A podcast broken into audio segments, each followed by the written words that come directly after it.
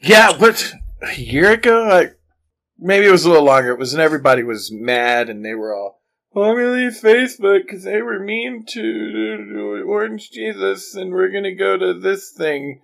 And there were all of these sort of different things, and I was like, "Why go to a new thing? Just reactivate your MySpace account. It's still live. They never Yeah. deleted them. You just got to Nope. figure out your password, and you can log back in and just go to MySpace. You'll already know how to use it." I mean, yeah, you might want to update a few things because it's probably been a minute since you were in there. Maybe you have a different taste in music. Yeah, I'm I'm pretty sure the music is at least a decade old.